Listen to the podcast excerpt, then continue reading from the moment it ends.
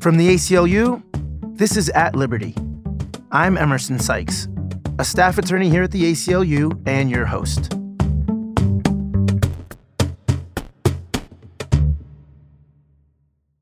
A few weeks ago, the ACLU and a number of other civil rights organizations announced a landmark settlement with Facebook, resolving a case about companies using ad targeting filters on Facebook to only show certain job postings, to be a police officer, for example, to men.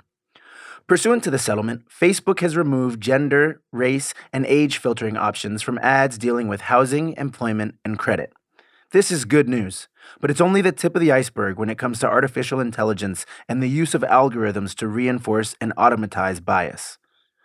So what is the impact on our daily lives when private companies and even governments delegate policy and enforcement decisions to lines of computer code that are almost never subject to public scrutiny?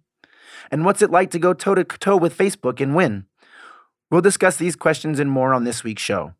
Our guests are two ACLU lawyers. Galen Sherwin is a senior staff attorney on the Women's Rights Project, and Aisha Bhandari is a staff attorney on the Speech, Privacy, and Technology Project. Galen and Aisha, thanks very much for coming into the studio today. Welcome to the podcast. Thanks, Emerson. So we often talk about the risks associated with artificial intelligence as some sort of science fiction future that's around the corner. But I'm really interested in how your work, and especially this case, highlight the ways in which the future is now. I quit Facebook, actually, in 2007 because of internet ads following me around. So my favorite soccer cleats were on the Washington Post homepage, and they also had a box showing me what all my friends were reading at the time. So, you know, algorithms are obviously very powerful and can be very specific and hyper-targeted. But beyond creepy ads following you around, what's the real-world impact that clients have had based on Facebook's former job advertising policy? Yeah, well, it's easy to see the ads that you are seeing in your Facebook feed, right? Like your soccer cleats. For me, it's the dress pant, yoga pants that follow me around. They've got my number. But you never think of what ads you're not seeing, right? And Facebook offers advertisers the ability to micro-target their ads to people. That's their selling point and what they claim makes their advertising platform more effective than other ad platforms based on users' interests and this vast trove of data that they collect about each of us on Facebook who haven't quit Facebook. And unfortunately, among those criteria that they know about you and your user profile and from your behavior online includes things like your gender, your age, your ethnic affinity, as they used to call it, and other things that are related to disability and other types of protected categories when it comes to civil rights laws. So the issue arises not with the yoga pants or the soccer cleats, but really when you're talking about ads for economic opportunities like jobs, housing, and credit. And those are, of course, protected by our civil rights laws, which prohibit discrimination in advertising for those types of economic opportunities. So in terms of the real-world impact, the impact is that people may be having ads hidden from them that relate to economic opportunity, that relate to housing in a neighborhood that they might want to move into. That has the effect of perpetuating segregation, housing segregation, or job segregation, right? So the ads that we brought charges against Facebook about were ads related to employment in traditionally male-dominated fields. We had auto technicians, roofing, security system installation, all of these fields that were traditionally closed to women. And the effect in real world is that women, if they're not seeing those ads, will never have the opportunity to know about them and apply, or even to click on the page and find out what other opportunities might be available on the trucking company ad, right? Well, the thing that you pointed out is one of the sort of fundamental issues around the detectability of these problems in the first place. And I want to come back to Aisha, because I know that you've been working a lot on that side of things. But Galen, you've been working in the area of workplace discrimination and employment discrimination for quite some time, I know. How do you think that these ad targeting biases are the same or different from other types of employment discrimination that you've seen?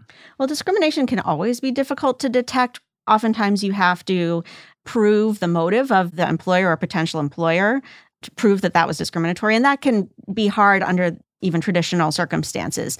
But it's even more insidious, perhaps, in this case, because, again, you don't know what ads you're not seeing. In the world of ads, you don't know that you would have been the person selected to see that ad for the trucking company. So it can be quite difficult to connect the dots here. But what we do know is that these ads were going out and that the advertiser was hiding the ad from a universe of users based on their gender or their age. That has been prohibited under the civil rights laws since they were enacted in the 1960s and 70s. And that was based on a societal judgment that when it comes to job advertising or advertising for housing or credit, those have to be equal opportunity. They have to be made available to everybody, regardless of race, disability, age, gender. So even though this is a form of discrimination that has been clearly unlawful since the 1960s and 70s, you see it having a reemergence in the digital age with the era of micro-targeting. Well, it's really interesting. Maybe turning to Aisha for a moment, one of the things that I found really interesting, we can, again, come back to the issue of detectability and how you test for these algorithms. But this actual situation with Facebook was not so opaque. Advertisers could come and click and filter by gender, filter by age, and it was pretty straightforward. You didn't need to be a computer science expert to figure out what was going on here. Can you talk a little bit about the actual mechanism that was at work? Yeah, I mean, the interesting thing here is you had Facebook's platform, which allows advertisers to intentionally target, right? So as you said, if you're an advertiser and you go on the platform and you are choosing your ad for yoga pants, right, you can sort of pick the demographics of users that you want Facebook to deliver it to. And as Galen has been saying, the problem arises when you're placing a job ad or a housing ad, right? Because then you're presented with the stark choice. And previously, you would have been able to say, I want to show my job ad for engineers only to men. And the advertiser could explicitly do that. And Facebook, using its own data, could identify users who are identified as men to Facebook and only show the ads to them. So this was what we would call intentional ad targeting. It was explicit. Advertisers knew what they were doing. Facebook knew who they were directed to show the ads to. And this is sort of a category that I think we can all say it's obvious, it violates the civil rights laws, shouldn't be permitted to happen.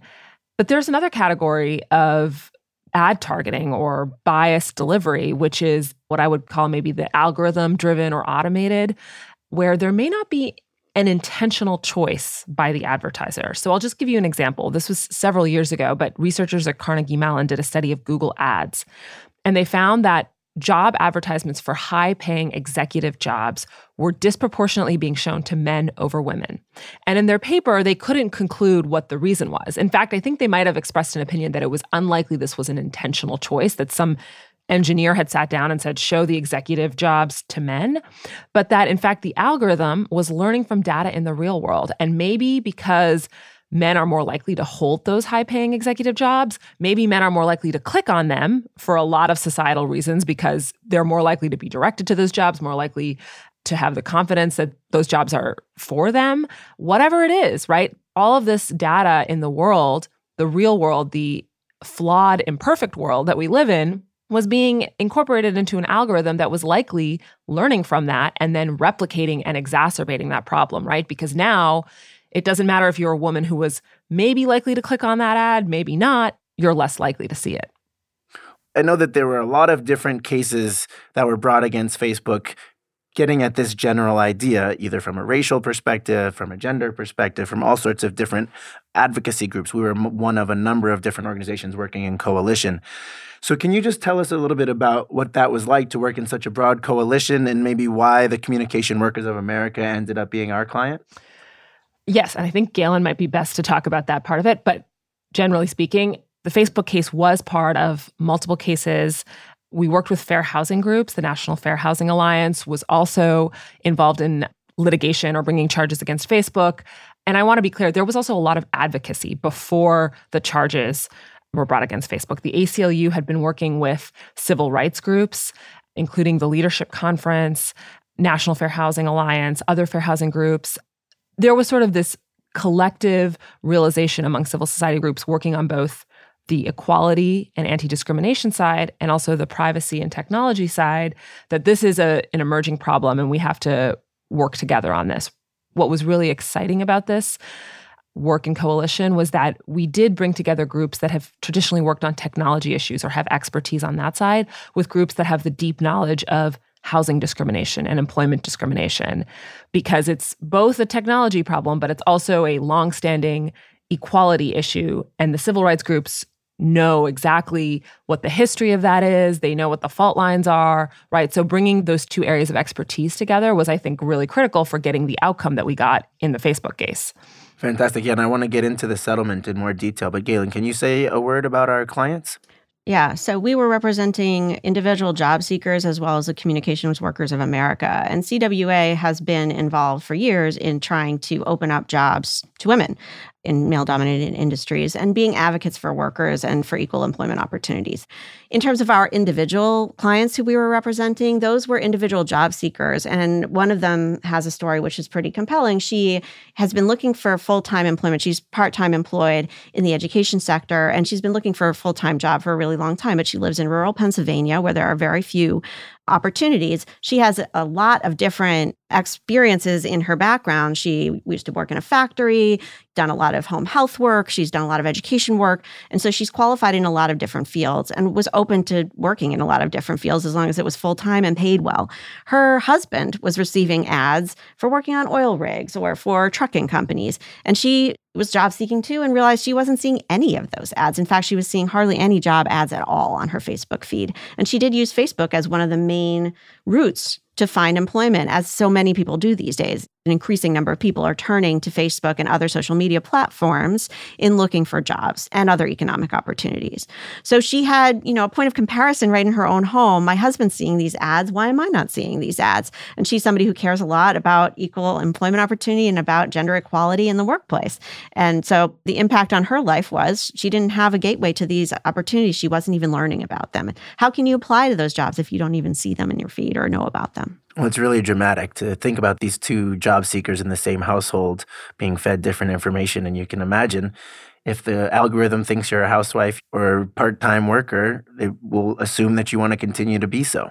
Yeah, and I think that that's another piece of this is the algorithm learns, as Aisha was saying earlier, who's most likely to click on an ad. And therefore, even if the employer who's posting the ad hasn't selected for gender, it ends up skewing heavily in terms of the gender or other characteristics. There have been studies recently that show that it's based even on things like the image that's shown in the ad, regardless of what the text of the ad says. If it's a traditionally feminine image in the ad, more women will click on it and it ends up being skewed heavily towards women. I think they used an image of lumberjacks in the study that I'm thinking of. That was skewed heavily towards men. Well, this problem is bound up very tightly with all the problems in our society, but there are possibilities for wins. I mean, some people have called this settlement a win. I don't know if that's a fair characterization, but can you talk a little bit, maybe, Aisha, about what actually is in the settlement and what's required of Facebook? Well, how are things going to be different now for users? Well, I think it is fair to call it a win because Facebook is going to change its platform fundamentally. And that kind of change, I think, from an industry leader will hopefully lead other platforms to make similar changes. And so I think most critically, there's going to be a separate flow for housing, employment, and credit ads. So, as I was describing earlier, right, if you were an advertiser and you went online and you were trying to advertise your yoga pants, you have all these options for targeting. But now, if you're advertising a job or housing or credit opportunity, you're not going to have that same full panoply of options, right? Because as we know, targeting on certain bases is illegal. You'll be directed through a separate flow. And so critically, you won't be able to target on the basis of gender or age, for example. And Facebook's also going to remove certain proxies. So, for example, zip code targeting has long been used as a proxy for race, right? And given the state of residential segregation in America, we would be very concerned if you could target jobs only to people in certain zip codes and away from people in other zip codes. To me, the most exciting part of this is a recognition that in the category of economic opportunity, your platform just has to be designed differently. You cannot facilitate, enable, encourage this kind of targeting. Advertisers will also have to certify that they understand what the civil rights laws are that apply. I think the separate flow is really something unprecedented. I have not seen that in any other major advertising platform. And hopefully other platforms are paying attention to this. And there is a monitoring piece as well, right? Yes, and that's very critical. There will be ongoing monitoring by the plaintiffs' lawyers for 3 years. We are going to make sure that Facebook is living up to the commitments it made in the settlement. Critically, we're going to be able to do some testing as well to make sure that the ads that are supposed to be going through the separate flow in fact, are being directed to the separate flow so that you cannot disguise your job ad as something else and then be able to target on impermissible categories. Well, Galen, can you take us behind the scenes and what is it like to negotiate with one of the biggest companies in the history of the world? Were there any surprising moments during your negotiations with Facebook, understanding that there are confidentiality issues at play? Right. We are limited in what we can say about the course of the negotiations. I can say that Facebook was willing to come to the table and discuss making these fundamental changes relatively early on in the ACLU's involvement in the case.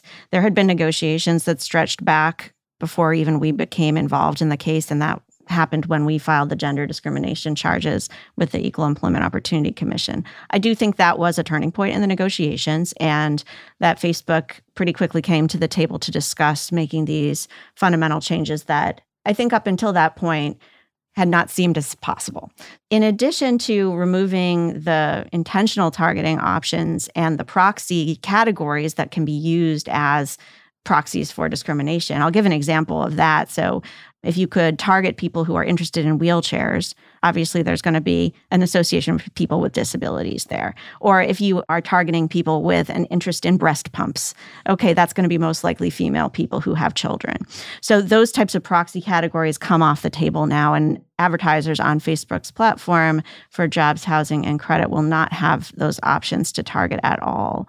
And then in addition, Facebook committed to meet with us not only to make sure that they're living up to their commitment, but also to look more closely at the questions of algorithmic discrimination and unintended bias in the remaining targeting tools that are going to still be on the platform.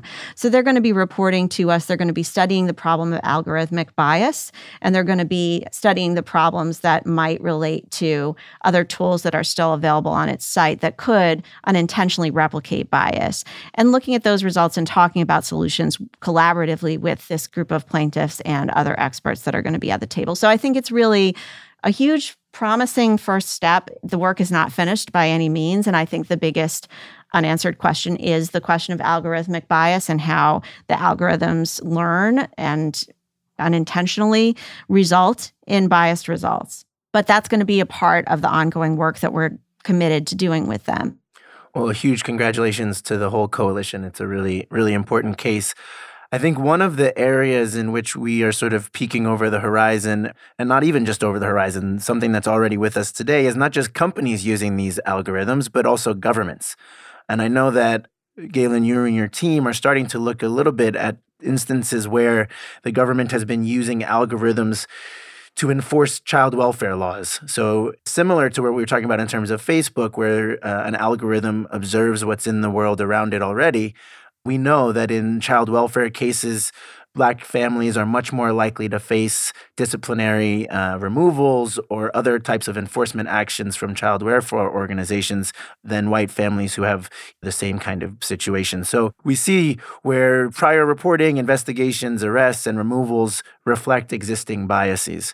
So what do you see as the biggest problem here when we have the government using these algorithms as opposed to companies? Well, no matter who's using it, the biggest problem is that the algorithm is a black box. There's almost no public information that's available about how the algorithm operates in any of these contexts, whether it's the criminal context or child protective services, or in the case of private advertisers, ad delivery. And there are multiple points at which bias infects the process. So it can come in from the data set that's being fed into the algorithm from the outset. And if that data set is already skewed in one way or another, then that's going to infect it going forward. There's, of course, human bias from the programmers that comes into play. And so a good example of this is in the child protective services context, Black families are more likely to be reported for abuse or neglect than white families with identical situations or symptoms. And if that's the data set you're starting from, you're already skewed heavily on grounds of race.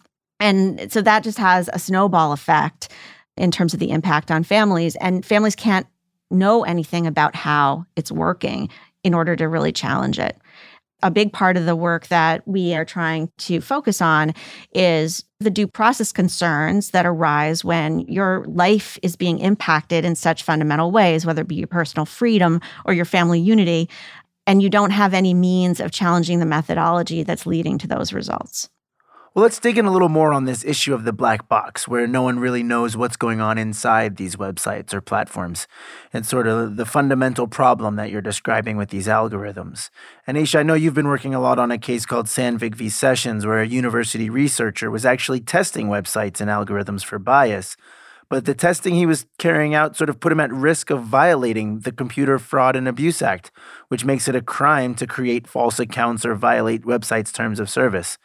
So when you first told me about this case, I think my reaction was what most people might say, which is, how is it even possible that it's a crime to violate the terms of service of a particular website? Yeah, so one of the questions that has arisen is, how can we know that there's bias going on, right? So just fundamentally, how do we know that there are differing results, right? So how do we test for this?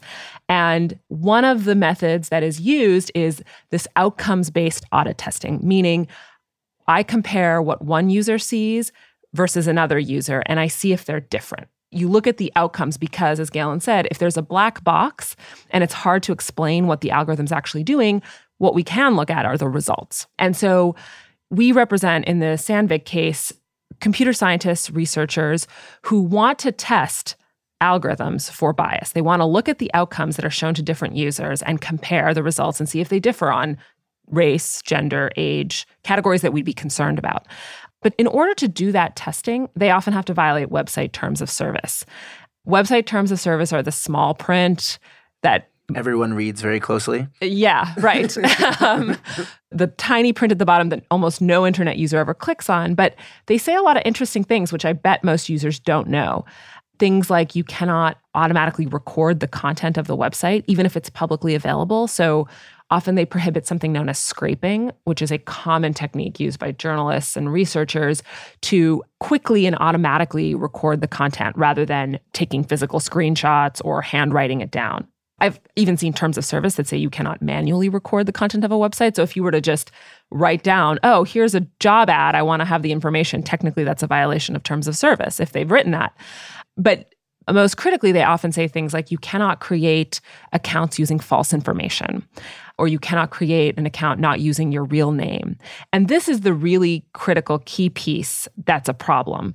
Because in the offline world, when we have testers go in to test, let's say, a housing agency for discrimination, a common audit technique is to send in actors, a white actor and a black actor, let's say, with identical credentials for the house that they're looking for, and see how they're treated. And often you'll have to send in multiple people because a one-off instance doesn't give you a pattern, but you can do this over time. Similarly, with correspondence audits for employment discrimination, you will often have people send in identical resumes that are just have different names that are coded differently based on gender or perceived race or background. Right. And you see what happens.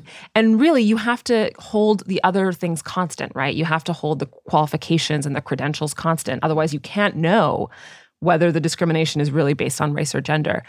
Think about doing that online. How do you do that online without providing false information to a website, right? You have to oftentimes create new, clean accounts that don't carry all the baggage of our searching history. So if I were to go onto a website and see the ads that I see, I don't know what part of my browsing history is leading to me seeing that, right? So a researcher who wants to control all the factors has to create clean, new accounts. Let's say they have one that's coded as male and one that's coded as female. And then they can actually compare and say, okay, am I seeing different job ads? Am I seeing different housing ads? And can I attribute this to gender or race? Right, because we can't just rely on keen-eyed female job seekers looking over the shoulders of their husbands that are also applying for jobs at exactly the same time. We need to have academics who are able to do this in a systematized way. And what I think is shocking is not just that the websites don't want them to do this, but actually it's a violation of the law to do this. It is. If the websites put in their terms of service that you cannot do these things, these common testing techniques, then it is a crime under the Federal Computer Fraud and Abuse Act. The CFAA is I think it's fair to say, much maligned law It has long been known in the computer security community as a flawed law. It was passed in the 80s before the internet as we know it existed. And there is a provision in the CFAA that has been interpreted by federal prosecutors and courts to cover terms of service violations. And so, unfortunately, this has had a real chilling effect. There are researchers and computer scientists who continue to do this work despite the threat of potential prosecution under the CFAA. But then there are also others who don't. And I have heard from journalists who say, I'm a freelancer, or I don't work at a major institution that would have my back if some legal issue arose, and so I'm just not going to do this research, which means that we as members of the public who are increasingly subject to these algorithms every time we go online don't know the full picture of what's happening because everyone who could be testing it is not, right? So that's why we brought this lawsuit challenging the Computer Fraud and Abuse Act on behalf of a set of computer scientists and journalists who want to test for bias online. And it's a First Amendment challenge, arguing that they have a First Amendment right to engage in the false speech that they'd have to engage in, which is the same as would happen offline, right? And it's a pre-enforcement challenge, meaning that no researcher or journalist has been charged under the CFAA for this type of testing. But nonetheless, the fact that it is a criminal law is putting them under the threat of prosecution for engaging in things that they have a constitutional right to engage in, and that is in the public good. So what does it look like if you win? Is the law out, or it just can't be applied to these types of researchers, or some other solution you're proposing? So, the way that the case is framed right now, we're asking the court to recognize that the law could not be applied to this type of testing. And we think that that's really critical because as long as this testing is not happening in a robust way because people are afraid, we're not going to know the kinds of algorithmic bias that's happening. We won't be able to see the next generation of cases challenging this kind of bias. But, I think certainly there's a lot of different ways that the CFAA is problematic, and hopefully there would be some appetite to reform it because I think it's widely recognized in the tech, computer security community, but now also in the civil rights community that this law is a real barrier to civil rights enforcement online. Well, Galen, one of the things that you talked about was that there are so many steps along the process where bias rears its head. And I'm wondering, for advocates and for folks that you're working with, are we just sort of doomed to be playing whack-a-mole? Sort of, we see a problem, we see these job ads being targeted, now they can't target the job ads anymore. We see these researchers who are at risk because of certain parts of the CFAA, and we want to make sure that they're not at risk of that anymore. Are we sort of condemned to putting out fires in this area, or is there any way that we can get ahead of these issues a little bit? I think that we're all starting to grapple with the many-headed hydra that is algorithmic discrimination. And there has been a concerted effort to bring together civil rights organizations and others with interest in this area, particularly experts who can speak to the more technical aspects of this and think about a systematic approach to the problem so that we are not playing whack-a-mole. That doesn't yet fully exist, but I would say that there have been really promising steps over the last, say, 3 to 5 years to make that happen. I do think that some of the litigation that's being done has been setting up some flares, and that all of the platforms are now on notice that this type of discrimination is something they should be paying very close attention to. So not only the intentional targeting, but also the delivery and targeting and the algorithm itself. I'm interested in hearing broadly about sort of what you want governments to do. This is a big debate, whether the government is itself using the algorithms or whether we're asking the government to regulate these platforms more. Some people are calling for the government to regulate these platforms less. Some people are asking for the platforms to regulate themselves in a better way. So both with the government as algorithm user, but also as a law enforcement entity, what are we really wanting the government to do here? So when it comes to the government as an algorithm user, I think there's got to be transparency, democratic oversight, and accountability. So many states and municipalities have introduced algorithms in, for example, the benefits context or the child welfare context, and there hasn't been a process of public debate and oversight. People haven't been informed that this is what's going to happen going forward. And I think that there has been some movement now towards changing that. So, for example, New York City started by appointing a task force to look into the use of algorithms throughout the city. Whatever agencies might be using them, the task force is meant to be composed of a variety of stakeholders, including members of the affected communities, experts from civil society, and so forth. But I think what really has to happen going forward is whatever structure is set up for transparency and accountability, it has to be meaningful and robust. The public should know if there is a child welfare algorithm being used in a city, has there been an audit conducted to look at bias? And what are the results of that audit? I think there's also going to be a lot of debates in the coming years about certain contexts in which algorithm use is just inappropriate. Certain areas where we think the due process interests are so critical that we don't trust the decision to an algorithm. We think a human being should take accountability for the decision because it impacts people's lives. And then when it comes to private use of algorithms, I do think that one basic step would be enforcement of existing civil rights laws. So making sure that federal, state, and local agencies that are charged with enforcing the equality laws, in fact, they're building out the expertise, using the authority that they have to get information from platforms and really robustly enforce the laws that we do have. And I think there is also, of course, a larger question about whether there is a new comprehensive law that is needed to address algorithmic bias, particularly in the areas of housing, credit, and employment. But I think there are things that we can do even now. I'm also interested in hearing if there's anything that users can do, because I think part of what's interesting about this dynamic is that users are subject to all these things but feel so disempowered because there's a black box, because they have no idea what they're not seeing, because Facebook is a huge company with billions of dollars and billions of users. So is there anything that we can tell users that they can or should do to help try to increase accountability and decrease discrimination online? I think Facebook and other platforms have taken steps to try and give users a greater control over the types of ads they're seeing, as well as information on why they're seeing particular ads. And in Facebook's case, that ended up ensnaring them a little bit because you can click on any ad in Facebook. There's a little drop-down arrow you can click that says, why am I seeing this? And it will take you to a pop-up screen that says, you're seeing this because the advertiser wanted to reach men between 21 and 55 who live near wherever it is, right? Brooklyn, New York. And so in that case, that was part of the evidence that we were able to use to bring the charges that we brought against these employers. And I will also mention the case against Facebook settled, but the charges against the individual employers who used its platform in this way are still pending before the EEOC. If people are seeing ads that are age or gender restricted or restricted based on other protected categories that are for employment or credit, please feel free to send them our way. We want to know about it. And there have also been a number of news investigative reporters who have done a great amount of work to try and bring those types of discriminatory practices to light. You can look on your Facebook preferences as well.